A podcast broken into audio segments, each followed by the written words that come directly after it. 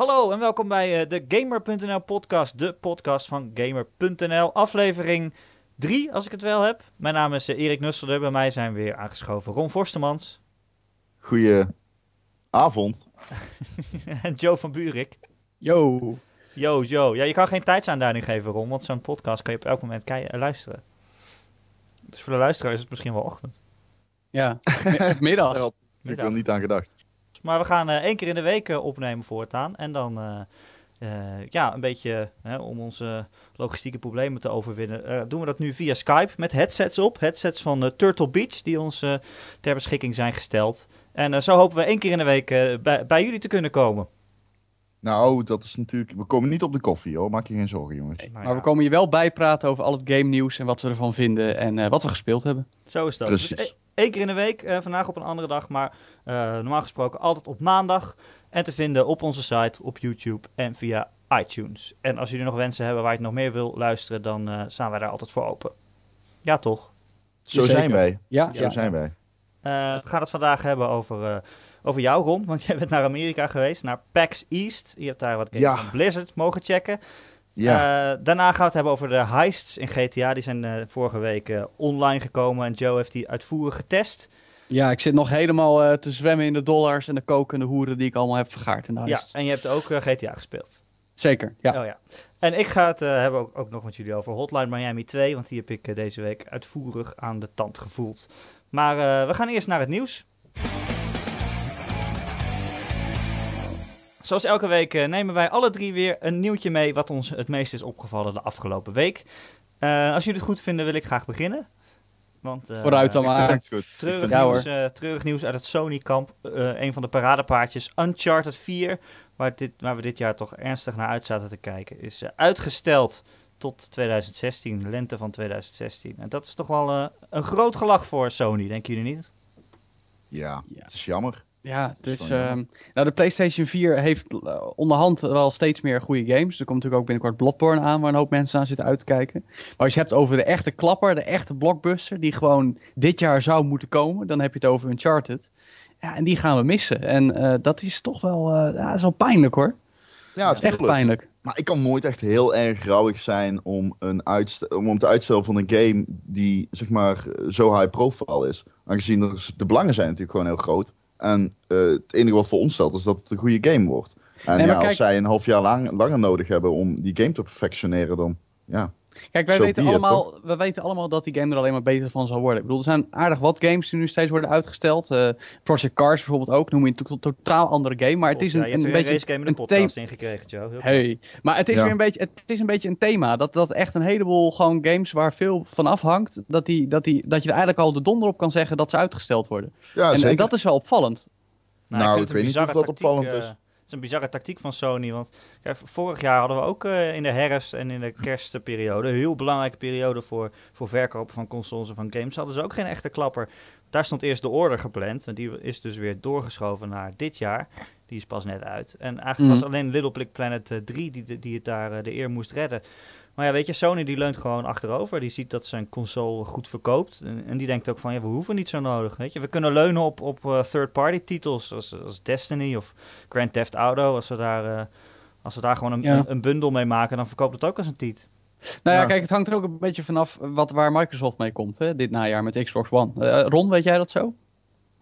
Niet uit mijn hoofd, nee. Maar er komen wat dat betreft natuurlijk... Ja, Halo 5 komt eraan. Ja, en de nieuwe Fable, Fable Legends komt eraan. Ja. Uh, maar het is allemaal weinig concreet, vind ik. Ik vind het eigenlijk best wel een zwak openingsjaar wat we nu achter de rug hebben. Als je kijkt wat er in het verschiet ligt. Zeker. Dat is eigenlijk bar weinig. Nee, dat is ook zo. Nee, maar daarom juist. Ik bedoel, die consoles die zijn straks in december. Uh, als je het internationaal bekijkt, twee jaar op de markt. En dan verwacht je gewoon dat, dat er dan echt een paar hele goede eh, grote games zijn. En, en die, die zien, nog niet helemaal, zien we nog niet helemaal aan de horizon, zal ik maar zeggen. Nee, zeker niet. Nee, dat valt gewoon tegen. Klopt. Ja. Maar wat zijn wel, er komen wel heel veel goede third-party titels aan en die kun je op allebei spelen. Dat vind ik dan toch wel weer grappig. Dat ja, klopt. de echte games waar wij echt naar uitkijken, dat je die op, uh, op iedere console. Zoals, uh, hoe heet die game ook alweer? Oh ja, Rainbow Six Siege. Gefeliciteerd Ron, je hebt weer Rainbow Six in de podcast weten te krijgen. Dank je. Het is nou. nauwelijks een uitdaging. Nee, binnenkort een alpha toch Ron? Ja, binnenkort een alpha. over zeggen? Nou, ik heb me ongeveer 29 keer geregistreerd. Ik heb meer Joep-accounts dan uh, iedereen in Frankrijk, denk ik. Ja, en nu vergeet je nog te zeggen dat je de PR-manager van uh, Ubisoft, arme Kevin, onze oud-collega, om vier uur s'nachts uit zijn bed belt om nog één keer te overtuigen dat jou, jij echt toegelaten wordt worden tot die alfa, toch? Sommige mensen noemen het overtuigen, anderen noemen het bedreigen. Ik bedoel, laten we dat in het midden houden. Ja.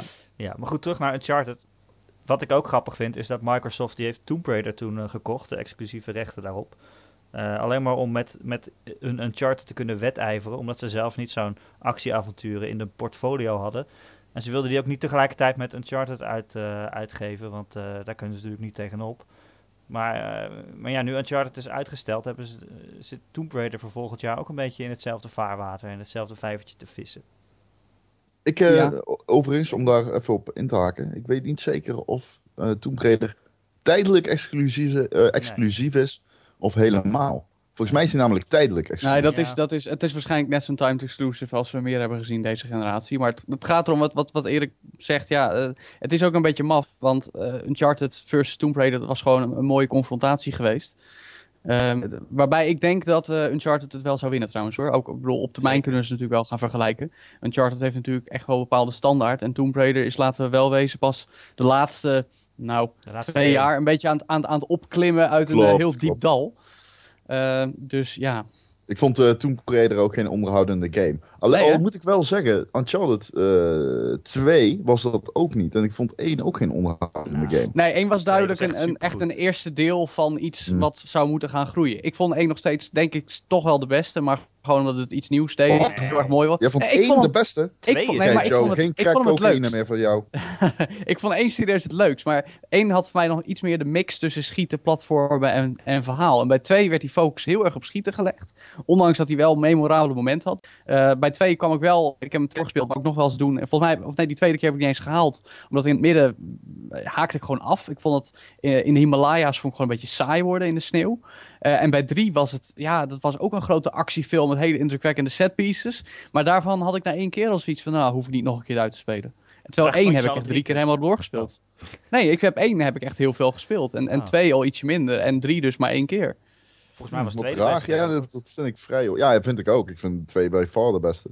Ja. Maar ik vond hem aan het einde wel echt zwak worden. Ja, ik bedoel, uh, meer op schieten richten, wat het eigenlijk precies. geen schietspel is, een avontuurspel. Het is geen schiet. Ja, dus nee, maar dat was het punt met twee ook. Uh, schietsequences hebben. Maar ik vind 2 wel een soort van betere versie van 1. Dat wel een beetje dezelfde soort verhaal en dezelfde, uh, het, hetzelfde ritme in het verhaal. Van oké, okay, dit gebeurt, dit gebeurt en dan komt er iemand en dan word je verraden. En nu komt er iets paranormaals. Dit kon je wel een beetje uittekenen, maar uh, ja, in alles vond ik eigenlijk een, een, betere versie van het eerste deel. Ja, I guess. Ja. Weet je wat ik wel altijd, uh, we gaan er misschien iets te lang over door, maar waar ik altijd teleurgesteld over ben geweest in Uncharted. Dat is, dat ik vind de setting altijd heel tof. Alleen dan komen ze toch met, naar mijn smaak, iets te veel fictie. Ik bedoel, als ja, jij... Ja, het is uh... altijd met mystieke krachten en, en wondermiddel en, en magie en aliens en whatnot. Bedoel ja, je dat? precies. Dat vind ja. ik gewoon heel jammer. En Assassin's Creed deed dat bijvoorbeeld ook fout, vond ik. Assassin's Creed 2. Fout? Komt ja, op einde, nee, komt opeens... Gek, fout? op het einde komt op... Nou, dat fout is misschien een understatement. Dat ik, vond nou, ik het misschien wel, het slechtste ja. einde in een game ooit. Echt? Ik vond het einde van, van Assassin's Creed 2 echt een van de beste eindes ooit. Ik was echt helemaal wow. fucked up door die game. Ik, ik zeg... Meen je dit serieus? Ja, Opeens komt die bitch serieus. met een belachelijk Ineens, hoed okay, op naar beneden. En de okay, nee, nee, nee, nee, nee, niet spoilen jongens. Ik ben nog bezig voor met Assassin's 2. Creed 2. Jij bent nog bezig met Assassin's Creed 2? Ja, uh, no comment. Oké, okay, goed. Jongens. Echt? Maar jij bent de Assassin's. Creed reviewer. Ja, nee. Ja, nee. Oh, je hebt uh, 3 en 4 en, en Black Flag en zo. En ik, ben, ik, ben pas, ik ben pas heel laat begonnen met Assassin's Creed. Omdat maar je ik, hebt de beste niet gespeeld. Jawel, nee, ik zit, er nog, ik, ik zit nee. nog halverwege. Oh god, wat wordt dit voor discussie? Nee, ik heb deel 2 heb ik halverwege uitgespeeld. Uh, maar ik ben pas begonnen met Assassin's Creed een jaar of drie geleden. Toen ik mijn vriendin leerde kennen, die daar helemaal gek van, van is. En ik had er niks mee. En toen ben ik een beetje bij, bij 3 en, uh, en Black Flag ben ik ingestapt. En 2 ben ik pas later gaan spelen. Oké, okay. okay, nou, nou ja, dan, goed. ga, dan zal ik het niet spoilen. Ah. Ja, ik zal dus deze game van 10 jaar oud niet voor je spoilen, sorry. Nee, okay. Zullen we gewoon verder gaan? Ja. Uh, uh, Ron, je had ook nog nieuws meegenomen. Ik heb zeker nieuws. Rockband 4 is aangekondigd. Hey. Drumroll, please. Drumroll, please. Ja, kom op. Nee, dat is toch vet? Ik bedoel, Zeker. Rockband is uh, in mijn, naar mijn mening de enige goede adaptatie die Guitar Hero ooit heeft gekend. Want ik vond Guitar Hero 2 super tof. 3 was minder. Uh, toen kwam World Tour. Die vond ik... Dat was gewoon een rip-off van, uh, van Rockband, laten we wel zijn. En eigenlijk is het Harmonix dat Guitar heeft uitgevonden... nu nog steeds het Harmonix dat Rockband maakt, zeg maar. Um, en nu Neversoft dood is, is het Guitar een beetje, dat zweeft in het luchtledige. Niemand weet echt wat dat gaat worden. Hè? Er zijn geruchten over een MMO of wat dan ook. Um, alleen Rockband nu, die hebben een enorme fanbase. Die hebben een hele toffe music library, die je gewoon meeneemt naar uh, Rockband 4 overigens. Ja, naar de nieuwe die rechten nog niet verlopen of zo? Niet dat ik weet, nee, nee. Ik weet ook niet helemaal hoe dat in zijn werking gaat hoor. Dat moet ik er wel bij zeggen. Maar um, de, de Digital Library van Rockband, 3 uh, neem je mee naar 4. Okay. Dus dat is wel tof toch? Top, ja. Maar het is nog steeds gewoon met plastic gitaartjes en plastic drumstellen en zo. Nou, um, als ik me niet vergis, uh, nee, en dat is ook zo trouwens. Um, dan maakt uh, Mad Cat de controllers, dus de gitaarcontrollers en de, uh, de, de, de, de, de drums, pardon. Um, en voor zover ik weet hebben ze een contract met Fender over de Stratocaster, wat eigenlijk het bekendste gitaarmodel is, een van de. Maar wel een plastic Stratocaster. Ja, een plastic, absoluut. Ja. Maar wel weer gewoon, dus ook hetzelfde uiterlijk eigenlijk. In ieder geval van de gitaren. Dus dat was wel opvallend, vond ik. Ik vond dat wel... Ik bedoel, waarom zou je niet voor iets nieuws gaan? Maar dat doen ze dus niet. Ze gaan eigenlijk weer voor hetzelfde en het is van plastic. Maar ja. het is dus ja. allemaal, die, die, mensen hebben toch plastic moeheid? De kasten staan nog vol met van die Ja, nou ik denk dat we juist, en, uh... het is typisch, want ik denk dat we juist net in de fase zitten. Ik bedoel, het is nu zo'n acht jaar geleden, ruwweg gezegd, tien jaar geleden misschien wel, dat de Guitar Heroes en rockbands opkwamen. Ja. Uh, en mensen hebben de afgelopen jaren hun zolders opgeruimd en zoiets van, ja, die plastic uh, rotinstrumenten doe ik toch niks meer mee. Dus ik denk dat een hoop mensen ze zelfs al weg hebben gedaan. En dan komt het nu terug. En dan vinden ze het toch weer tof. En dan gaan ze toch al die shit verkopen. Maar moet je nou dus ik denk dat wat dat betreft. Ik nou ja, ze werken ook met de oude. Maar ik denk, dat er, ik denk dat er verrassend veel nieuwe instrumenten verkocht zullen worden. Dat mensen dan toch zoiets hebben van, oh, het is toch wel weer leuk. Nou, dat kost me dan 120 euro, maar dan heb ik het wel weer. Goh, ik doe het gewoon, weet je wel. Oké. Okay. Vinden jullie Rockband leuk trouwens? Geweldig. Oh, ik vind het geweldig. Ja, maar ik ben er ook echt goed in. Ik speel in het echt ook oh, gitaar en ik kan een uh, beetje drummen. Nee, maar ik ja. ben echt serieus. Ik heb een rockband, daar heb ik uren in zitten. Daar word je bang van. Ik heb die game... Uh, oh, maar je hebt hem ook echt gewoon echt als een hardcore gespeeld. game heb je hem gespeeld? Ja, ja, ik heb die game veel online gespeeld. Okay. Echt waar. Online? Zit je in ja, uh, ja, maar de, de, de, lol van, de lol van Rockband is gewoon dat je bij elkaar komt en uh, met avondje met biertje en chips en dan gewoon tot uh, drie in de nacht uh, toffe klassiekers nee, gaat spelen. zeker. Maar ik dat ben de lol van Rockband. gamer, Joe. Ik wil competitief spelen, dat vind ik tof. Ja, en wat, bent... ik ook, ja, wat ja. ik ook gaaf vond aan, aan op, toen dat drumstel erbij kwam. Toen, ik, ik had zelfs die, die, die double bass pedals, dus die twee pedalen. Uh, om gewoon, zeg maar, al die double basslines goed te kunnen drummen. Dus ik was best wel fanatiek erin. ja, dat was leuk, joh. Leuk. Ja. Ja, ik, heb nou, wel, ik, heb ook wel eens een plastic gitaar ergens thuis. Of die ligt bij mijn ouders, denk ik, ergens op zolder, eerlijk gezegd. Uh, en ik vond het ook wel leuk om daarmee te pielen. Maar eigenlijk sinds ik Rocksmith heb gespeeld, waar je mm -hmm. een echte gitaar, gewoon je elektrische gitaar in kunt pluggen. En gewoon echt gitaar kunt leren spelen. En met echte nummers mee kunt spelen. Um, ja. Dan heb ik eigenlijk totaal geen behoefte meer aan, aan, aan die plastic shit. Ik vind het veel vetter het, om, het, het, maar om, om met een echt nummer te pingelen. Het, ding met Rocksmith is wel echt heel erg dat dat een gemankeerde uh, gitaarles leraar ja. is. Ja, het is niet echt een um, spel, nee. Ja, maar dat nee, is het, ook. Niet, ik bedoel, maar het is ook Rock Band, dat is meer een sociale game die je met je vrienden die niet instrumenten kunnen spelen gaat doen om de muziek alsnog te kunnen spelen. Terwijl Rocksmith ja. is veel specialistischer. En en dat, dat leert jou om uh, gitaar te spelen inderdaad. Het is, het is een hele andere benadering van, van muziek maken in games. Dat is wel zo. Maar Dat het, is- dat het is is wel ook zo. gemankeerd. Het is een gemankeerde leraar. Aangezien je sommige dingen als palmmute en zo, die kan een spel jou niet leren natuurlijk. Omdat je die input niet kunt geven. Omdat je niet ziet wat iemand aan het doen is. Nee. En Rocksmith was daarin wel een beetje, eh, ja, gemankeerd. Ik vond Ja, dat heel jammer. Ik vond het idee toffer hè? van de uitwerking. Het is een beginnerstool. Er zitten ook wel filmpjes bij hoe je dat soort technieken allemaal moet, moet doen. En eh, ja, het is echt voor mensen die beginnen met gitaar spelen. En nou ja, uiteindelijk kom ik toch best wel ver met de Santana solo. Dat vind ik toch wel weer vet als ik dat uit mijn gitaar krijg. Dat had ik zonder dat nooit gekund. Nee, dat vind ik inderdaad ook wel indrukwekkend. Eh, speel je gitaar? Nou, een beetje. Een beetje, oké. Nou, beetje. dat is wel. Ik kon een beetje akkoorden spelen, en, maar met Rocksmith leer je dan een beetje echt eh, tokkelen en, en solo's. En nou ja, Ja. solo's naspelen dan in dit geval. Maar, Ja, maar het is geen partygame, dat is natuurlijk ook zo. Maar ja, voor een partygame, Ja. weet je, ik heb dan weer niet zo vaak vier vrienden over de vloer dat ik denk, ik ga eens voor 120 euro een hele bandset eh, kopen. Nee, maar dat is het misschien ook een beetje. Uh, die tijd is weer een beetje voorbij, uh, denk ik. Maar um, het zou me niet verbazen als die game uitkomt dat, uh, dat je het toch weer gaat doen, zeg maar, onder de bom van die goede oude tijd. Ja. maar het zal niet zo'n succes worden als toen het werd uitgevonden, denk ik. Hey, hebben jullie um, To the Fire and Flames gehaald op Expert? Nee, nee. Echt, stom nummer. Niet, niet te doen.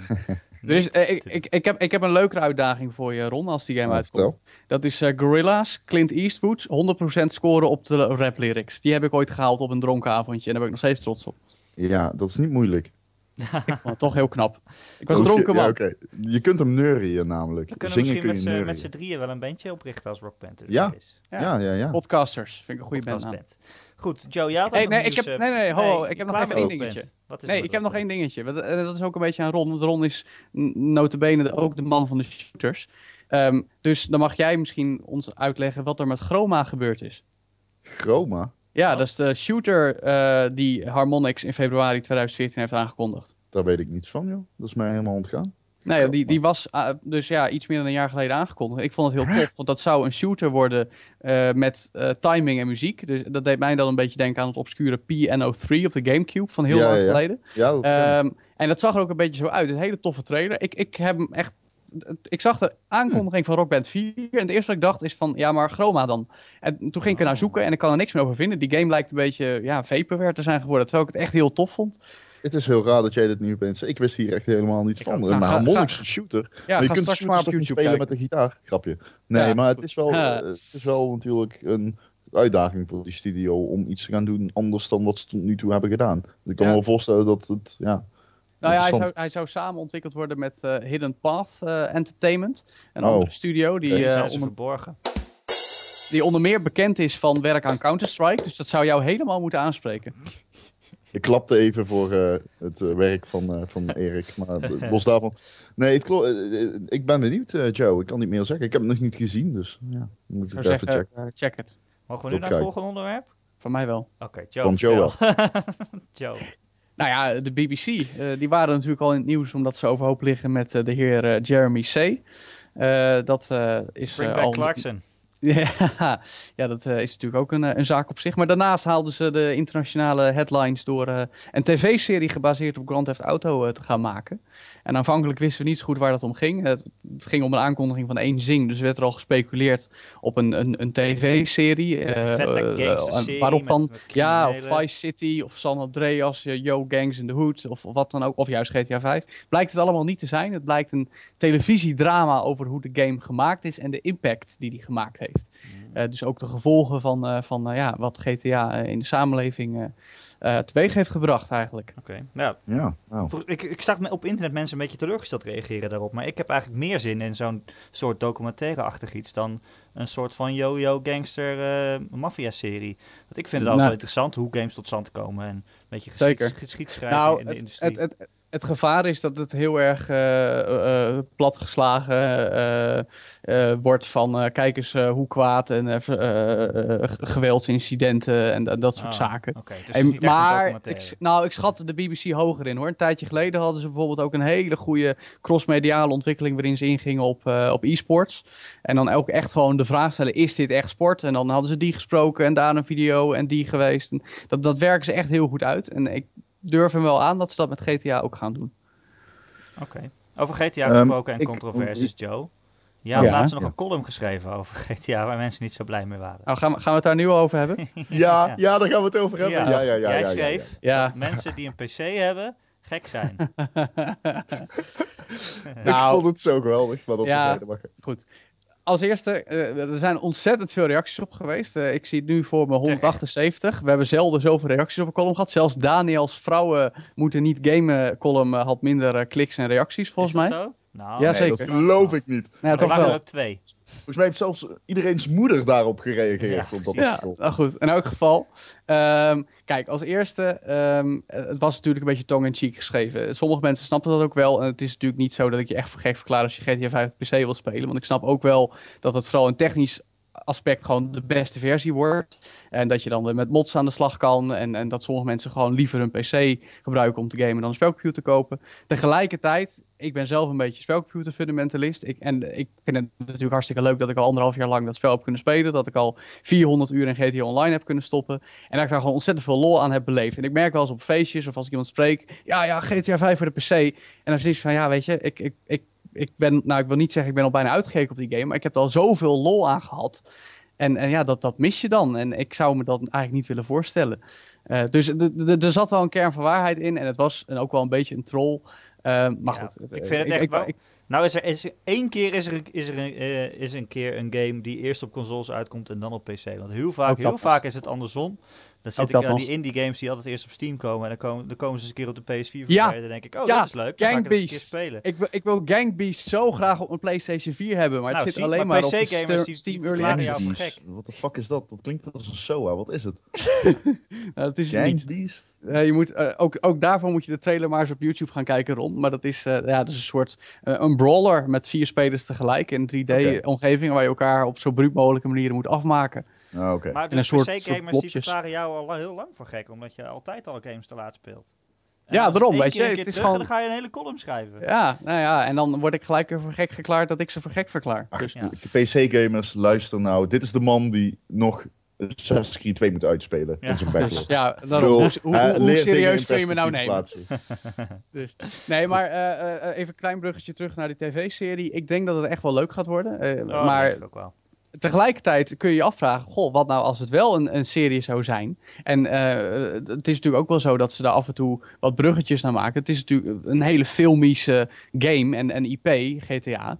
Uh, en, en ook, ik denk dat ze daar best wel, dat ze dat, daar in ieder geval aandacht aan zullen besteden. Ja, joh, wat is nou de link die je kan maken met, met film en, en, en serie. Maar dan, nu. kun, dan, kunnen ze een van twee dingen doen. Dat is of het verhaal uit een van de games weer namaken in tv-serie. Daar zit ik niet op te Ja. wachten. Of ze kunnen een nieuw verhaal maken en daar GTA op plakken. Maar dan is het eigenlijk gewoon weer een of andere maffiafilm waarvan er al zoveel zijn. Of maffia-serie. En dan denk je, ja, waarom zit daar dan weer, moet daar dan weer GTA op zitten? Nou, ik was met dat collega's is- aan het fantaseren, uh, fantaseren over wat eh, voor acteurs dan de rollen zouden kunnen spelen. In het geval van, het zou een GTA 5 eh, film worden, weet je wel. Oh, leuk. En? Ja, dat is leuk, want ik, eh, wat, eh, ik, heb, ik heb er twee. Tot de conclusie komen dat er twee mensen zijn die het goed zouden kunnen. Ik zou, eh, eh, eh, hoe heet die, Michael, die oude zaken, die oude mafiosi-achtige type, zeg maar. ja, Die zou ik door eh, Michael Madsen laten sowieso. Ja, maar die is Ja, hem op live geschreven. Ja, ja, ja. En ik zou, eh klote, ik ben wel de naam kwijt. Hoe heet die Trevor? derde? Eh, nee, eh, Trevor, ja, hij is Trevor. Die zou ik laten spelen door Gary Oldman. En dan heb je nog Franklin. Ja, misschien wel. Ja, Franklin. Ja, toch? Ja, Ja. maar eh, ze lijken ook op elkaar, weet je wel. Gary Oldman en eh, Trevor, die hebben wel enigszins... Jawel. eh, maar kan, ja, oké. ja, ja, hij heeft natuurlijk al wel zo'n... Hij, was al- dingetjes die hij speelde al wel eens een, eh, een psycho in, eh, in, eh, in de film waar Jean Reno ook in speelde. Hoe heet hij nou ook alweer? Harry Potter. Nou, in ieder geval. Nee. Ja, maakt niet uit. Alleen Franklin, eh, Franklin Ja. kwam ik niet uit. Ik, want eh, Jamie Foxx is zeg maar te oud. Je ja. hebt een beetje zo'n eh, ja, een beetje zo'n casual walking, eh ghetto-achtig type nodig. En, ja, dat is toch best moeilijk. Zo'n laid-back type. ja, Eigenlijk de Ma- stoner. Martin Lawrence, maar die is ook misschien al net weer te oud. Martin Lawrence, nee, nee, die is te oud en te grappig. Tracy Morgan als hij uit zijn coma komt. Tracy Morgan, ja, misschien. Dus, anyway.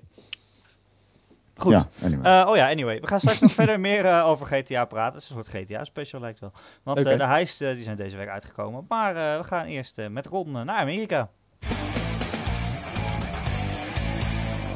Ja, Ron, jij bent eh, naar PAX East geweest. Een soort, eh, Ja. eh, ja, een conferentie in, in Amerika. Welke stad is het? Boston, geloof ik, hè? Boston. Boston. Boston. Boston. Zoals waar de Tea Party was. En je hebt er allemaal games gecheckt. Wat heb je allemaal gezien? Nou, ik, moet, ik wil ten eerste zeggen dat de PAX East een geweldige beurs is. Heel ehm, onherkenbaar eigenlijk als jij de Gamescom en bijvoorbeeld de First Look gewend bent. Omdat die hele beurs steert eigenlijk op sfeer. Op eh, het gevoel van eenheid. Van ons kent ons, wij zijn gamers en dit weekend is van en voor ons, zeg maar. Eh, wat je dan niet hebt, is echt high-profile games of zo. Ehm, om maar iets te noemen, eh, de grootste game van Microsoft was Halo 5 Guardians. En die stond daar met een beta, die wij al gespeeld hebben. Sony was er niet. Nintendo had Splatoon, wat echt een hele toffe game is, by the way. Maar Ja. Eh, dat, dat verder ook niet. En verder was het vooral eh, ja, heel veel indie. En uh, heel veel cosplay. En er werden nog uh, panels gehouden en wedstrijdjes en zo. Ja, echt dat. Uh, ja, een beetje dat ons kent ons, wat ik al zeg. Ja. Dat zat er wel in. Is dat ja, stof? Het probleem is ook een beetje dat er volgens mij veel te veel van die, van die conferenties zijn. En dat ze, ze willen altijd maar weer nieuwtjes bewaren voor, die, voor de E3 voor de Gamescom. En ja, Sony heeft zijn eigen PSX. En die wil, voor alles wil je weer iets nieuws hebben. En er zijn, ja, maar je hebt gewoon niet genoeg nieuws. Nee, maar voor PAX valt dat, denk ik, wat ik al zeg, dat valt wel mee, omdat dat niet echt wordt gezien als platform voor marketing. Natuurlijk wel een beetje, omdat er veel gamers komen. Dus voor echt puur, pure marketing wel. Maar niet voor, uh, voor uh, strategie. Uh, wil, niet voor ik denk niet dat PAX snel, precies, snel onderdeel uitmaakt van een PR-strategie of zo. Dat lijkt me niet, want daar is het gewoon eigenlijk te commercieel voor. Het is echt een. Het, het is meer gewoon een beurs voor mensen dat, die ook eens iets in hun buurt hebben. Weet je, net zoals ja. Australië is, waar, waar, vroeger nooit. Ja, je hebt er als journalist, laten we eerlijk zijn, niet, eigenlijk niet, niet heel veel te zoeken. Ik bedoel, je, kan er alleen. een vliegticket gedeclareerd. Uh, nou, ja, ja, ja. Ja, ja, ja, ja, ja. Tuurlijk, tuurlijk. tuurlijk. Alles op kosten van de taak, hè. Goed zo, want je hebt wel uh, dingen gezien waar we echt wat aan hadden. Uh, want je bent ja. flink bij de Blizzard stand geweest. Ja, ik uh, ben daar eigenlijk ook gewoon door Blizzard uitgenodigd. Uh, daar kunnen we helder in zijn. Uh, want zij wilden mij drie games laten zien. vooral de, zeg maar de najaars line-up, maar ook wat er nu... Nou, dat moet ik trouwens niet zeggen, want het is niet de najaars line-up. Laat ik zo zeggen, het zijn vooral de, de spellen waarvan we Blizzard de laatste tijd kennen. dus dat bijvoorbeeld Hearthstone is oh. al... Nee, Hearthstone is al ja. twee jaar uit. maar dat is een free-to-play game van Blizzard met nu al 25 miljoen abonnees. Weet je al, heel veel, heel groot. En uh, ja, eigenlijk een simpel principe, maar dan dan bij Blizzard, dus daarom wel tof. Um, en dat is bijvoorbeeld eigenlijk niet heel veel anders met, uh, met die MOBA-game, hoe heet hem ook? Heroes of the Storm. Heroes of the Storm ja. uh, wat overigens volgens velen niet geen geweldige MOBA-game is. Uh, ik ben niet echt een MOBA-speler, ik kan daar weinig over zeggen. Het is ook niet echt een, een strikte MOBA-game, het is heel casual. Maar ook een free-to-play game is. Um, en daarom dacht ik dus eigenlijk, omdat ik uh, ook voor, uh, omdat ze ook Overwatch toonden, Blizzard op de beurs, hmm. dacht ik eigenlijk van oké, dan zal die game ook wel gewoon free-to-play zijn. Bovendien, die game leent zich er heel goed voor om free-to-play te worden. Want uh, je speelt met heroes, dat zijn de personages. En net zoals in Heroes of the Storm kun je die heroes gewoon kopen. Dat is zeg maar, dat is zeg maar het verdienmodel okay, op de personages. Um, tenminste, dat dacht ik. Maar dat is dus niet zo. Want ze hebben nog steeds niet gecommuniceerd of die game niet full priced wordt. Of dat het een free-to-play game wordt. We weten het eigenlijk nog niet. Nee, we weten het niet. Maar dat vind ik heel raar. Dat vind ik echt heel raar. Want ik had echt verwacht dat ze op PAX bekend zouden maken dat die game free-to-play zou zijn. Maar dat hebben ze nog steeds niet gedaan. Um, los daarvan, wat een vette game is dat zeg. ja, vertel. Hoe, hoe speelt het? vette game is dat? Ja, uh, ten eerste, het is natuurlijk een PC-shooter. Het is competitief, 6 tegen 6. Uh, echt iets voor Joe? Ja, het, ja. Is, echt, het is gemaakt voor Joe van Buurik. Uh, oh. Het staat ook achter op het doosje. Echt waar? Um, ja, ja bij Requirement. Zitten, zitten er auto's in? Ja, ja. Ja, het wordt ook bezorgd in de auto. Ieder exemplaar van Overwatch wordt met de auto voor je deur afgegeven. Heel top gedaan. Vet. Um, maar los daarvan, uh, het is gewoon echt een, uh, een ouderwetse shooter met een hele toffe nieuwerwetse insteek. Uh, namelijk dat de heroes dusdanig veel van elkaar verschillen dat iedere situatie nooit hetzelfde is. Ik, dat meen ik trouwens echt. Dat klinkt fucking PR-technisch, maar ja. ik meen het. Die, ik heb die game, de, ik heb een gang doorlopen, 20 minuten lang. Hè, eh, heb ik één gang bewaakt, zeg maar, met, met, met mijn personage.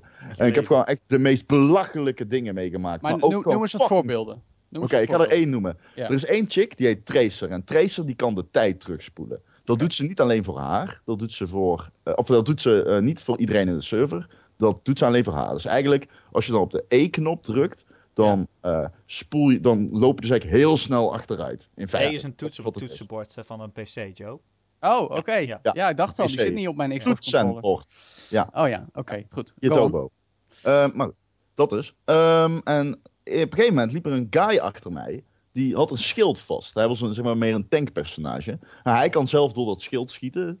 Uh, dus hij nam mij onder vuur. En op dat moment, in een normale shooter, zijn er twee opties. Of je draait je om en zoekt de confrontatie, of je zoekt dekking. Maar in beide gevallen weet je vaak al dat je doodgaat. Omdat je wordt in je rug geschoten. En dat, ja, in een gang is er dan nergens nee. waar je heen kan. Snap je? Uh, wat ik deed op dat moment was, oh natuurlijk, ik spoel gewoon de tijd terug. En opeens stond ik achter hem. Nice. Want het is een gang. Dus ik liep rechtdoor en hij liep achter mij aan. Dus als ik seconde terug de tijd te ga, dan sta ik gewoon achter hem. En ja, toen was hij dus dood.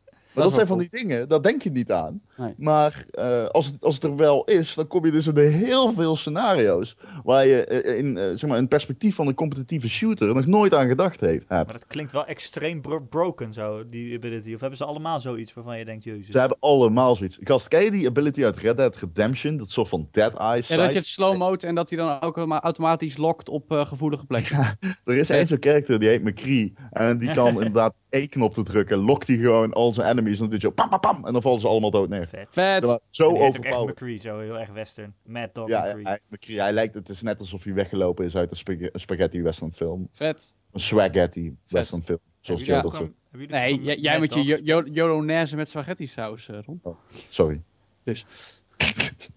maar hebben jullie nee. Mad Dog McCree gespeeld? Nee, ik ken het wel. Ja, ik ken het. Uh, full motion video shooter light, light gun uh, spel in de arcade. Super. Ja, wel cool gedaan goed. Ja, dat is nee, maar ik vind het wel cool dat je, dat je die game zo uitgebreid gespeeld hebt en dat je er zo positief over bent. Want het is ook bij uitstek een game die ik wel zou willen spelen. Ik bedoel, haha, Joe houdt niet van PC's. Uh, maar ik weet wel dat Overwatch, als het goed is, ook gemaakt wordt om op minder high-end systemen te spelen. Dus ook op mijn meer doorsnee laptop. Ja, zeker. Uh, eigenlijk zoals World of Warcraft destijds ook, weet je wel. Het ziet er niet ja. uber spectaculair uit, zodat heel veel mensen het kunnen spelen. Ja, en dat is nou bij uitstek een game waarvan ik denk van ja, dat wil ik spelen. Juist vanwege die mechanics die je noemt. Het steltje vind ik ook heel erg tof. Dat, dat ja, een beetje Saturday morning cartoon, maar dan wel met een leuke manier van geweld erin verwerkt en dergelijke. Uh, dat, uh, ja, dat, uh, dat spreekt me wel aan hoor.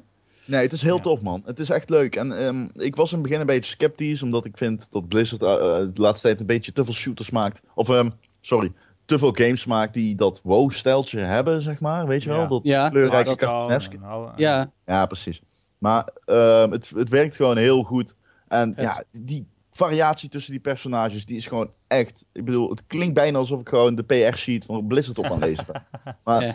is gewoon echt super vet. Het wanneer komt het, wanneer komt het uit? Um, ik ben nog niet zeker of er een launch date is. Ik durf te zeggen van niet. Nee, volgens mij is er nog geen uh, datum van release aangekondigd. Af, uh, als hij af is, hè? Dat is Blizzard. Ja, ja, ja, nee, ja, ja, ja, fair enough, fair enough. Maar het is wel heel raar dat we, dat we dan nog niet weten hoe dat spel, uh, hoeveel je voor moet betalen, of dat je per karakter betaalt. Want als je per karakter gaat betalen, dan wordt het natuurlijk een heel ander verhaal. Op dit moment weten we alleen, het is geen team deathmatch game. Je hebt gewoon twee simpele objectives. Breng uh, de uh, cargo van A naar B, of verover eerst punt A of, en dan punt B. En voor verdedigende team dan natuurlijk. Hè, die moeten dat dan weer. Dan moet je dan een verdedigend perspectief zien. Maar er zijn dus maar twee modi. En je hebt dus.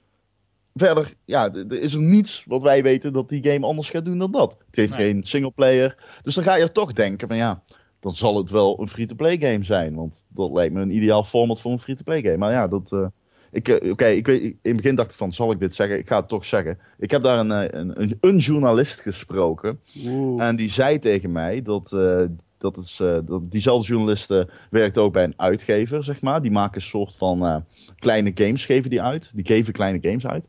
Ik zal niet zeggen in welk land. Maar um, die zei tegen mij, die journalist, dat er aan hem was gecommuniceerd dat het een boxed game was. Oké. Okay, cool. Door zijn marketing, daar, zo, door zijn marketing, zeg maar. Dus het, het, het bedrijf dat die marketing doet. Oké, okay, cool. Oké, okay. nou, dat vind ik dan toch wel weer heel positief. Uh, Oké, okay. Nou dankjewel Ron voor je trip naar Amerika, zodat je hier uh, de 10 minuten over komt Ja, praten. geen zorgen, ik doe alles voor jullie, dat, dat weet je. Ja, naar Boston, ja. ik doe het gewoon voor jullie. Dat je gewoon speciaal voor de Gamer Podcast naar Pax bent geweest, vind ik wel heel tof ja, hoor. Ja, ja, en ik heb echt veel bier moeten drinken daar en oh jongens, het was je hebt, zelfs, je hebt zelfs tussen de ganzen geslapen, toch? Ja, ik, ja, uh, ja, ja, ja, ja, ja. Als, uh, als je hem nog niet gezien hebt, ga alsjeblieft naar mijn Twitter, rondschrijft en kijk naar die fantastische profielfoto van mij. Uh, ik heb een selfie gemaakt, ik maak nooit selfies, dat vind ik echt een, een toonpunt van narcisme, scheid hekel aan. Maar um, ik heb wel mijn eerste selfie ooit heb ik gemaakt met een uh, gans. Hij heet Hans. Ik weet niet hoe oud hij is. Okay. Hans is wel een beetje een lul, want hij heeft, hij heeft gewoon alle bier niet terugbetaald. Hans. Dat wel. Dus. Heb je het ganse land voor doorgezocht? Precies, dus fuck jou Hans, als je luistert.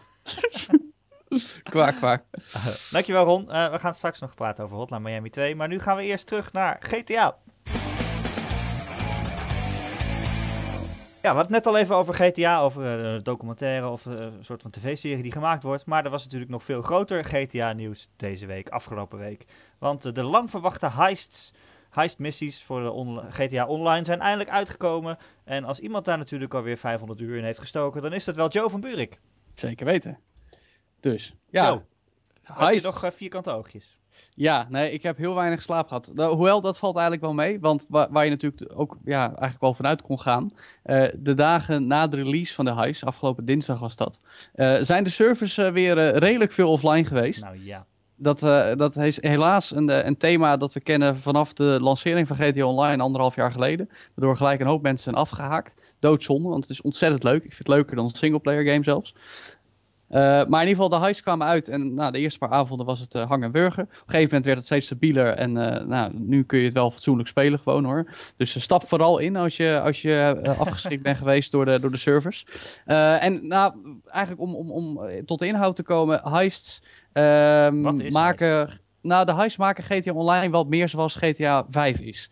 GTA Online is in principe gewoon een grote speeltuin waarin je nou, missies kan doen, races, deathmatches, uh, verschillende andere modus. Of gewoon in de open wereld uh, kan, kan aankloten of gewoon geld verdienen. Um, en een heist zorgt ervoor dat je wat gestructureerder te werk gaat. De eerste heist is met z'n tweeën, de rest zijn ze allemaal met z'n vieren. Uh, en je werkt net zoals in de singleplayer toe naar een grote finale. Uh, dus je wordt eerst gevraagd om uh, de omgeving te verkennen, een auto te stelen, documenten te bemachtigen, uh, andere voertuigen of andere voorbereidingen te treffen. en vervolgens ga je echt ja, je slag slaan met je groep. en dat is echt ja, heel erg tof gedaan. sterker nog, ik heb de eerste drie heists nu gespeeld, bezig met de vierde. Uh, en de eerste is echt wel een beetje een training. En de tweede en de derde, dan ben je gelijk al dingen aan doen die. En als je dat vergelijkt met wat je in de singleplayer aan huis doet, dan verbleekt dat er gelijk al bij. In de derde uh, begint met het stelen van, van twee gepantserde voertuigen. En dan ga je naar een vliegdekschip waar je straaljagers jat. Vervolgens pak je een nieuwe helikopter uit de haven mee. plaats je een EMP-bom in een basis. die laat je ontploffen. Daar ga je naar binnen. Dan jat je daar wat geheime documenten. Dan ga je via een, een, een schacht onder water duik je weer naar buiten. Is echt geweldig. Uh, hele, hele originele, toffe dingen. En dat dan met z'n vieren. Dat klinkt echt heel tof. Het is jammer dat ik dadelijk mijn Boston teksten moet schrijven. Anders had ik gezegd, we gaan daar even lekker een potje doen. Ja, nou ja, we moeten het zeker een keer een potje gaan doen. Maar het is dat, dat, vooral die veelzijdigheid. Je weet eigenlijk wat je kan verwachten als je de heist in de singleplayer al gespeeld hebt. Maar dan puur qua opzet. En de invulling daarvan, die, is, die gaat al een stapje eroverheen. Wat je ten opzichte van wat je in de singleplayer doet. En het feit dat je het dan nog met je vrienden doet. Of in ieder geval met andere spelers. Ja. Dat maakt echt, dat is de icing on the cake. Maar het zijn dus inderdaad wel gewoon een soort van hele lange missies die je dan online kan ja, spelen. Ja, zeker. Het zijn eigenlijk gewoon hele lange missies. En ook best wel pittige. Want ik, ik heb echt ontzettend veel tijd in, in de gewone missies gestoken. En uh, allemaal op hard gespeeld. Nou, en weer dan op hard door in de heist. Het kan wel, maar dan heb je echt wel flink wat weerstand. Uh, dus uh, ja, maak je borst maar nat als je nog aan moet beginnen. Ja, ja, ja. Um, en is het dan ook belangrijk dat je met elkaar communiceert en zo, dat soort dingen? Zeer. Is het echt ja. heel, heel team-based gericht? Ja, nou ja, je hebt allemaal je eigen rol. Eigenlijk net zoals je met uh, de drie personages in de singleplayer ook hebt. En dan daar wissel je, maar in de heists in, uh, in, uh, in GTA Online ja, speel je gewoon je rol uit tot het eind, zou ik maar zeggen. En ja, dan, dan moet je ook echt wel je ding doen. Als jij niet op tijd met je aanvalshelikopter bij de plek bent waar je teamgenoten net uit de gevangenis ontsnappen, dan, is er gewoon, dan, dan heb je gewoon een fucking probleem. Want dan hebben ze niet te cover en dan worden ze genadeloos door de politie in de boeien geslagen. Uh, en dat, uh, dat is heel tof gedaan. Uh, dat verklaart ook een beetje waarom iedere keer de, het uitstel is geweest. Dat heeft Rockstar ook zelf als een verklaring gegeven. Dat ze gewoon veel meer werk dan geschat nodig hadden. om die rollen goed op elkaar af te stemmen. Te zorgen dat iedereen op een leuke manier gebalanceerd bezig is tijdens de hele heist. Ja, wat jij zegt, het is heel vaak uitgesteld. Hè? Het spel is anderhalf jaar al uit. Toen het uitkwam ja. hebben ze het al aangekondigd van nou, het komt binnenkort. En dat is dan ook een beetje de vraag. Hè? Is dit anderhalf jaar na dato nog genoeg om mensen die afgehaakt waren terug te halen of zoiets? Nou, ten eerste is het natuurlijk een beetje een marketingverhaal. Uh, wat Rockstar sowieso slim heeft gedaan, is door GTA 5 aan het einde van de vorige generatie computers, spelcomputers uit te brengen. En vervolgens te porten naar PS4 en Xbox One. En dan nu ook de PC-versie. Dan vervolgens anderhalf jaar later, na de oorspronkelijke release, die heist. Ze smeren het heel mooi uit en zorgen ervoor dat je iedere keer weer een reden hebt om toch weer GTA 5 te gaan spelen. Um, en, en daar zijn de highs wel het beste voorbeeld van. Uh, omdat, nou, nogmaals, het, het, is een beetje marketing. Ze hebben het ook wel zo getimed. Maar het voegt ook echt wel iets toe. En het is gratis. Vergeet niet, gratis DLC. Zo uitgebreid, ja. zoveel content. Waar je echt mm -hmm. van per heist, nou, reken maar eens op drie uur. En dan heb je hem voor het eerst gespeeld. En er zijn nog een heleboel bonus te verdienen. En hogere niveaus en verschillende rollen. Dus als jij echt het maximaal uit die huis wil halen. Dan heb jij gewoon ja, de speelduur van een fatsoenlijke full price actiegame. Uh, gratis. Als jij GTA 5 al ooit gekocht hebt. Oké. Ja, Oh, wat bijvoorbeeld dat is de orde, daar wel ben je in tof, zes ja. uur doorheen. Dus, eh, Ja, dat, Dat dat, is wel even wat anders, ja. Ja. Dus, eh, ja, en daarnaast zit, zit er nog meer bij de update dan alleen de heist. Eh, ze hebben een heleboel plooien gladgestreken, wat extra opties toegevoegd, wat extra content. Er zijn drie nieuwe versus speltypes. Eén eh, soort tower defense. Eh, eentje waarbij je een groepje spelers moet ontsnappen voor de andere die op eh, eh, crossmotoren met shotguns achter ze aankomen. Waarbij de, de vluchters ook niet in voertuigen kunnen stappen. Dus moet je heel erg veel verstoppen. En dan heb je ook nog een mode die heet Hasta la Vista. En dan speel je eigenlijk à la de Terminator dat je moet ontsnappen voor spelspelers in, in trucks die ja, erop uit zijn om jou plat te rijden. Dat zijn toch wel hele, hele toffe toevoegingen aan wat GTA Online al te bieden had. In die zin, jammer dat PC-gamers zo lang moeten wachten. Misschien moet je daar een keer een column over schrijven. Ja, nou bij deze zou ik ze willen aanraden om eh, echt snel te gaan spelen. Maar ze hoeven volgens mij nog maar een maandje of zo te wachten. Dus dan kunnen ze ook eindelijk met ons meedoen. Het is echt bizar hè, hoe, hoe, hoe een fenomeen dat GTA toch, GTA 5 vooral is geworden. Je dacht altijd al van GTA is echt een hele grote, grote game, een grote franchise. Maar dat deel 5, dat heeft zo bizar vaak biljoenen keren verkocht. En het loopt nog steeds. Nou ja, En er komt vergeet ook nog ook een PC-versie erbovenop, die ook alweer een paar miljoen eh, om zal zetten. Ja, en Was vergeet het niet dat het... eh, dat, de, best verkopende game ooit op Wii Sports? ja, dat na? sowieso. Nou, het, het sowieso binnen de eerste 24 uur hadden ze volgens mij de 400 miljoen dollar Ja, maar- die ze geïnvesteerd hadden al terugverdiend. Ja, maar in totaal bedoel ik. Totaal eh, fysieke aantal. nou, ze, eh, ik denk dat ze, eh, tegen de 60, 60 miljoen, dat zou me niet verbazen eerlijk gezegd. Nee, volgens mij was het de best verko- verkopende ooit als je, als je Wii Sports niet meetelt. Die gebundeld Ja. zat bij de Wii. Dus, Nou, kijk, Ja. vergeet niet dat we onderhand eh, dat we in een tijd zitten waarin Minecraft ook een behoorlijk grote rol in speelt, eh, heeft ingenomen, zal ik maar zeggen. ja. Ehm, en maar tegelijkertijd weet GTA Online daarop in te haken. Als je kijkt naar YouTube, dan zijn daar drie games heel erg groot. Eh, Minecraft is heel erg groot. Eh, nou ja, zo zijn er nog een paar. Maar Call of Duty, of eh, GTA zit daar ook zeker bij hoor. In de top drie van, Ja. van de populairste game binnen de YouTube. eh, ja, het is daar heel groot, maar dat komt ook vooral met het online. Er kan zoveel gebeuren, Zeker. weet je wel. Dat is het. gewoon dingen die, die iemand anders nog nooit heeft gezien. Dus je kan gewoon iets uploaden. Kijk, als je gewoon een singleplayer hebt, dan heeft iedereen een lineaire singleplayer, heeft iedereen dezelfde ervaring. En dan heeft het niet zoveel zin om, om let's plays te gaan kijken. Maar van dat GTA, dan zie je gewoon dingen waarvan je denkt, oké, nou dat heb ik nog nooit gezien. Ja, nee, zeker. Dus eh, nee, maar GTA Online eh, en GTA 5 is absoluut een fenomeen geworden. Ik denk ook zelfs nog groter dan Rockstar had gedacht en durven dromen. Eh, maar wat ik me dan eigenlijk vooral vraag, we hebben nu die Heist update, daar zaten we allemaal naar uit te kijken. Maar wat nu?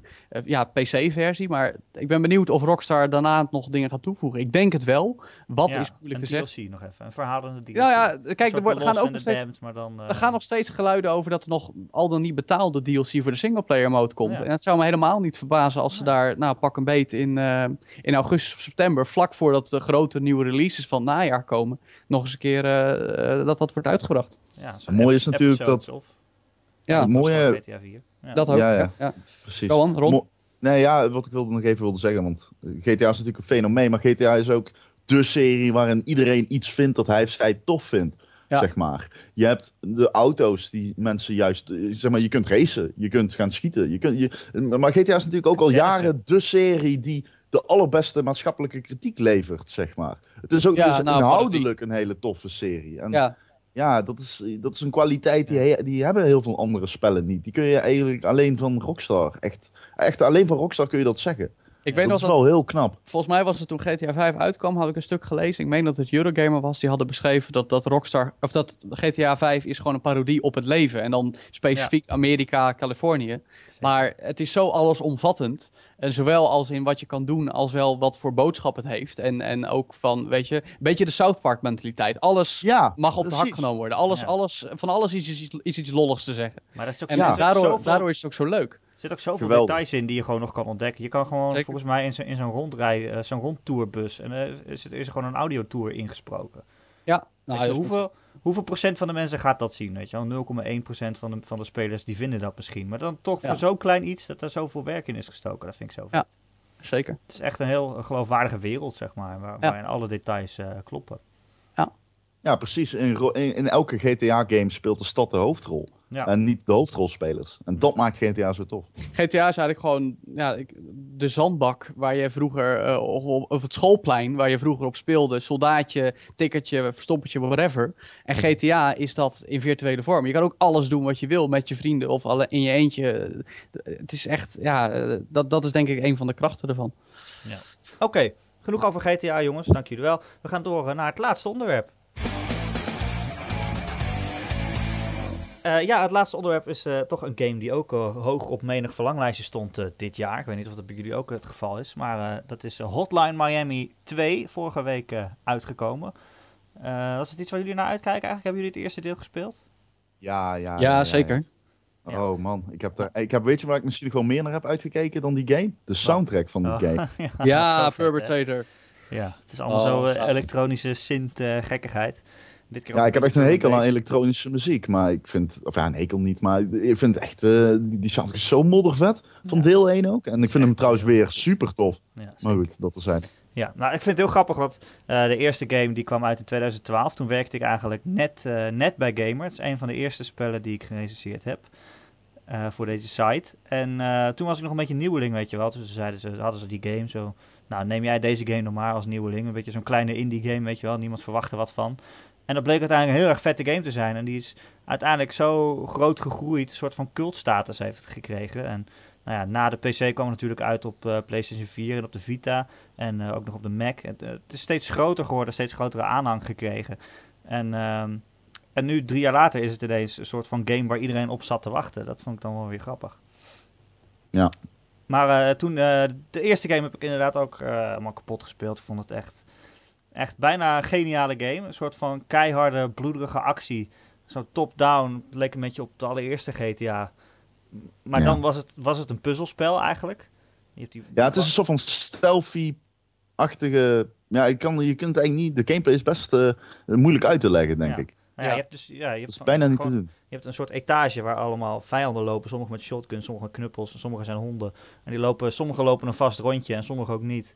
En het is eigenlijk aan jou om een soort van plan van aanpak te verzinnen. Waardoor je de, de hele vloer door kan. En uh, al die kamertjes, uh, alle wachters en alle vijanden kunt uitmoorden op bloedige wijze. Uh, zonder zelf geraakt te worden. He, dus bijvoorbeeld, je, ja. doet, je doet de deur open in iemands gezicht. En tegelijkertijd gooi je met je mes naar zijn vriend toe. En daarna pak je degene die op de grond ligt en die stomp je zijn hoofd in. Maar ja, je kan ook, ook binnenlopen met je, met je geweer, weet je wel. Maar dan komen weer alle andere wachters vanaf de andere uh, kanten van het veld, die komen weer naar je toe. Want die zijn natuurlijk gealarmeerd. Ja, en, ja. En, en, naast het feit dat je al die dingen doet, Erik, heb je dus ook Hotline Miami 2 uh, eh, inmiddels aardig wat gespeeld, of niet?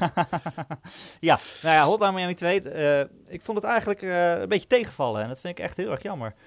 Uh, het eerste spel was dus, zo, was dus zo briljant omdat je een beetje hè, je eigen plan moest trekken en een beetje tactiek moest uh, toepassen van hoe ga ik dit doen. Een, een keuze van stealthy of, of aanvallend. Maar Hotline Miami 2, hoewel het wel een beetje dezelfde actie is eigenlijk en eigenlijk voortborduurt op het eerste deel, niet heel veel veranderd is, zijn er dingen die wel veranderd zijn, die zijn echt uh, zeer negatief. Um, de kamers zijn bijvoorbeeld veel groter die zijn echt groter dan dat scherm soms. Waardoor als je een kamer inloopt, dan probeer je de hele tijd naar de rand van het scherm te kijken. Maar je wordt gewoon geraakt door iemand met een shotgun die je helemaal niet kon zien. Hmm. Dus dan moet je. Oké, dat heb ik. Uh, ook benen met een shotgun van zo'n afstand. Ja, kan je ja, ja, ja. Dat is ook raar. Ja, maar dat had ik ook al in Hotline Miami 1, moet ik zeggen. Wat ja, je die, kamers, die, die kamers waren echt klein. En dan elke keer. Dan had ik tenminste nog het gevoel, weet je wel, elke keer als ik doodging, dan was het mijn eigen schuld. Maar nu, nu is het zo frustrerend dat ja, je kan hem niet zien. Dus je moet dus doodgaan, dan weet je waar hij staat. En dan de volgende keer kan je een beetje blindelings die kant op schieten. En dan hopen dat je hem raakt. Dat is eigenlijk nu de tactiek. En ja, dat, dat is super jammer. Hotline Miami 1 was een hele moeilijke game. Het, was, uh, het is mij nooit geluk, gelukt om een uh, A-rating te scoren aan het einde van het level. Hmm. Uh, ik begrijp alleen nog steeds. Ik begrijp van Gerard, de oud-hoofdredacteur, dat in deel 2 makkelijker is om een A-rating te krijgen. Maar is die game dan ook makkelijker? Nou, ik weet niet. Nee, het is niet echt makkelijker om een A-rating te krijgen. Dat heb ik althans het idee. Misschien dat je gewoon beter bent in die game. Omdat die eerste keer, de eerste keer dat je die, dat origineel speelde, had je natuurlijk eigenlijk nog nooit zoiets gedaan. En nu heb je het nee, een beetje in de vingers. Dus dan, dan weet je hoe het werkt. Maar, ja, als je maar het is dus nog steeds moeilijk. Het is heel moeilijk, ja. ja Begrijp het is heel moeilijk. Heel moeilijk. En frustrerend vaak, ja. ja. Dat gevoel van als dan het laatste poppetje in het scherm jou dan doodschiet en dat je weer helemaal opnieuw moet beginnen, dat is echt zo frustrerend. Maar als het dan lukt, hè, dan, is, dan voel je je weer geniaal natuurlijk. Ja, zeker. Eh, dat, en natuurlijk, ik ga het toch nog een keer zeggen, die muziek hè. Je blijft gewoon spelen. Je blijft spelen. Het is gewoon steeds denk je, oh, nou, kijken wat de volgende track wordt. Ik had, ik had de soundtrack van 1 al eens gehoord en toen kwam die op een gegeven moment kwam die op, uh, op uh, PlayStation Plus en toen ben ik oh, hem pas echt gaan spelen. Daarvoor had ik hem alleen eens weer iemand anders geprobeerd. En toen was ik aan het spelen, op een gegeven moment kom je in het disco level. En die muziek die dan gaat spelen, dat is dan. Bedoel, daarvoor heb je best wel. Bedoel, muziek is tof, maar dat is een beetje duister. En opeens heb je die, dat disco level en de disco beats. En ook wel passend in de sfeer. En dan mensen uitmoorden. En die, die clash van, van, van, van stijlen. En dat het enerzijds totaal niet en totaal wel bij elkaar past, dat, dat is heel gaaf. Ja. Nou, Ja. het, wat ik me nog herinner is dat het tweede en het derde level, dan zit, er zitten ook twee nummers van Moon in, heet die artiest. Ja, Dat is ook trouwens een artiest uit Boston. En eh, dat, de- die nummers heten, eh nou, ik weet even niet hoe ze heten, boeit ook niet. In ieder geval, super vette tracks. Ja. En daarna ben ik die game dus daadwerkelijk in één ruk gewoon uit gaan spelen. Omdat ik eigenlijk zoiets had van, ik wil gewoon weten welke muziek er zit. Het gewoon zo tof. Ja, maar de, Ja. sfeer die past ook allemaal bij die muziek. Het is echt super trippend. Een soort van neonkleuren die een beetje Ja, het scherm ja, dit is echt wat je- zo. Je voorstelt bij jaren 80 Miami, die, die Ja. cocaïne vibe, zeg Ja. maar. Dat, eh, dat maar- cowboys-achtige.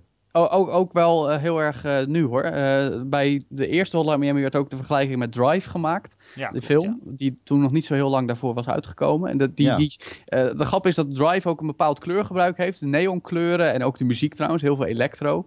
Eh weliswaar dan van Kavinsky, maar dat, dat, dat mengt wel met elkaar. Sterker nog, de trailer van Hotline Miami 1, dat, dat, dat was eigenlijk gewoon een, een low-budget, korte versie van Drive. Dat was Ja. echt heel tof Maar dat ze ook volgens mij eerlijk gezegd de makers. Dat Zeker. dat een van de inspiratiebronnen was. Volgens mij heeft Ja. zelfs hetzelfde jasje aan of zo. eh, In Ja, Ja, zeker. klopt. Als Heel eh, tof gedaan.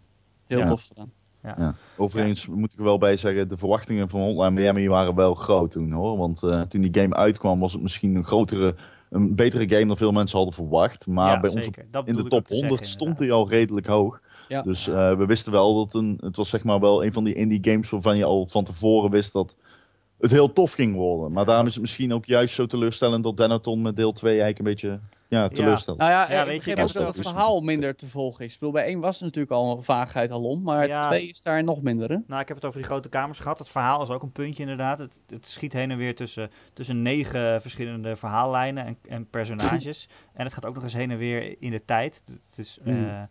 eh, en voor de eerste Hotline Miami en na. En tegelijkertijd. Dus eh, Oeh. de hele tijd flashbacks. Nou, ik kan er echt geen taal aan vastknopen. Ja, ik wil jullie graag vertellen waar het over gaat. Maar dat is echt eh, zo'n beetje onmogelijk. Jammer. Oké, Ja, en een Oh, ander is wel minpuntje jammer. is eh, dat je, nou, je hebt dus die negen personages en soms word je Mhm. verplicht om als een van hen te spelen. En eh, nou, de een pakt beter uit dan de ander, laat ik het zo zeggen. Dat je wordt Mm. gewoon een soort van speelstijl opgelegd doordat je een bepaald personage hebt. Er is bijvoorbeeld één guy die heeft eh, een machinegeweer en een mes. En eh, als, je machine, als je machinegeweer op is, dan, dan moet je eh, een munitie gaan vinden in het level. Er is maar één plek in elk level waar die munitie is. En je kan geen wapens Mhm. van de grond afpakken, ook al liggen ze daar gewoon. Elke keer als je iemand schiet, Beetje- ligt gewoon op de grond, maar je mag het niet pakken. Dat is, Ja. ja. dat is echt old dus jouw conclusie, jouw, jouw conclusie is dus eigenlijk, als ik het een beetje samenvat, dat eh, alle fronten waarop Denaton heeft geprobeerd om te inno- innoveren, de fronten zijn waarop de game tekort schiet. Ja, precies. En dat is ook eigenlijk jammer, want uiteindelijk is het dus een slechtere game dan de eerste. Het is nog steeds wel een goede game, weet je wel. Het heeft nog steeds diezelfde actie. En, eh, en als dat werkt, dan werkt het gewoon keihard. Maar door die kleine dingetjes eh, is het inderdaad een slechtere game geworden. Ja. Maar goed, we hebben gelukkig Ori and the Blind Forest nog, hè. Dus eh Ja, we de komende weken tegenaan. dat is waar. Ja, dat is dan weer voor jou, hè, met je Xbox One. Nou, Eh nou, zo. Ja, Steam maar het is PC, weet je wel. Ja, PlayStation Steam, 4. PC. Ja, Heb je. Ori ja, ik speel, Forest ik speel hem op de? PC. Ja, heel, heel, heel kort. Ik moet eh, hè? bekennen dat ik er te veel uren in gestoken heb. Eh, te weinig eh, moeite in heb gestoken om er iets over te kunnen zeggen. Maar eh, ja, de stijl sprak mij als dusdanig ve- veel aan dat ik dacht, oké, ik ga hem blind kopen gewoon. Ik hoef niet eens te weten wat voor cijfers ik krijg. Ja, cool. Ja, precies. Nou jongens, volgens mij zijn we er doorheen. Eh, Ja. Denk het ook. Ik wil jullie weer bedanken voor jullie aanwezigheid. Hey, jij ook bedankt voor je aanwezigheid. ja nou, ik vond het leuk dat je dit wilde presenteren, Erik. En ja eh, bedankt dankjewel aan de dat je dit luisteraars. presenteren. Lieve Jullie ook bedankt, luisteraars. Ja, luisteraars. jullie ook. Ja. We Laat vooral weten wat je vindt, hè? Ja, we Ja. willen voortaan dus Zeg, één keer in eh, de geef een week, oordeel. eh, één keer in de week eh, deze podcast online gooien. Of niet deze, maar dan dus elke week weer een nieuwe opnemen. Eh, mochten jullie vragen willen stellen voor de volgende podcast, eh, dat doen we normaal gesproken ook. Hadden we nu even niet zoveel tijd voor. Maar vragen kun je altijd aan ons stellen. Je kunt het gewoon achterlaten eh, in het bericht onder deze podcast. Of eh, via Twitter naar een van ons. Ik ben Erik Nusselder. Ron is Ron Schrijft. Ja. En Joe is Joe van Buurik. Vergeet niet dat Ron eigenlijk Ron Forstemans heet en niet schrijft. Hij heeft niet Ron Nee, Schrijft. dat is een werkwoord, niet mijn Nee. achternaam. Ja. Maar ik zeg al, ik ga het veranderen in Ron doet dingen. Aangezien ik nu ook podcast en presenteer. Oh, ja. ja. Ron ma- podcast het. Ron, Ron maakt media. Ron doet aan media dingen. Ron journalistiek dingen. Ron is een persoonlijkheid. Ja, Jon- dat, Jon- ga ik, dat wordt hem. En eh, als jullie een iets langere, vraag, een iets langere vraag zouden willen stellen, kun je het ook gewoon aan mij mailen. Ik ben eh erik.gamer.nl. Erik met een K en dan gamer.nl. Super makkelijk. Makkelijker kan niet, toch? Dus. Nee. Nee. Nee, ja, behalve ron.gamer.nl, want dat is Oh, ja. korter. En, en, en Joe.gamer.nl is vanzelfsprekender. Ja. Ja, dan moet je wel die ene guy mailen. Die En nu hebben mensen wel zoveel mogelijkheden gegeven. Nu moeten er wel wel veel reacties Ah, binnenkomen. ja, hè? eh, je mag vragen stellen over van alles, over dingen in de industrie, of over een nieuwtje dat je gezien hebt, of over een game, Precies. of over wat het zin van het leven is. Of over Hans. Ja. Hans de Maar Gans. we, we, we hebben het nu wel een beetje gehad met de vraag of er nou een nieuwe Crash Bandicoot komt. Ja, Ja. dat heb ik nou twee keer gehoord. Hoe vaak moeten die beantwoorden? Weet ik niet. Het interesseert me ik niet eens meer. Ik Hey, jongens, jongens, jongens. Komt er Ja. een nieuwe Spyro the Dragon? Die is er al, dat heet eh, Skylanders. Oh ja. ja. precies. Leuk. En dat, eh, Goed, weer een vraag Wordt beantwoord. er een nieuwe Bubsy? Oh god. Meer in de podcast voor volgende week. Ja, dank jullie wel voor het luisteren. Geniet van de nieuwe podcast en tot volgende week. Yo.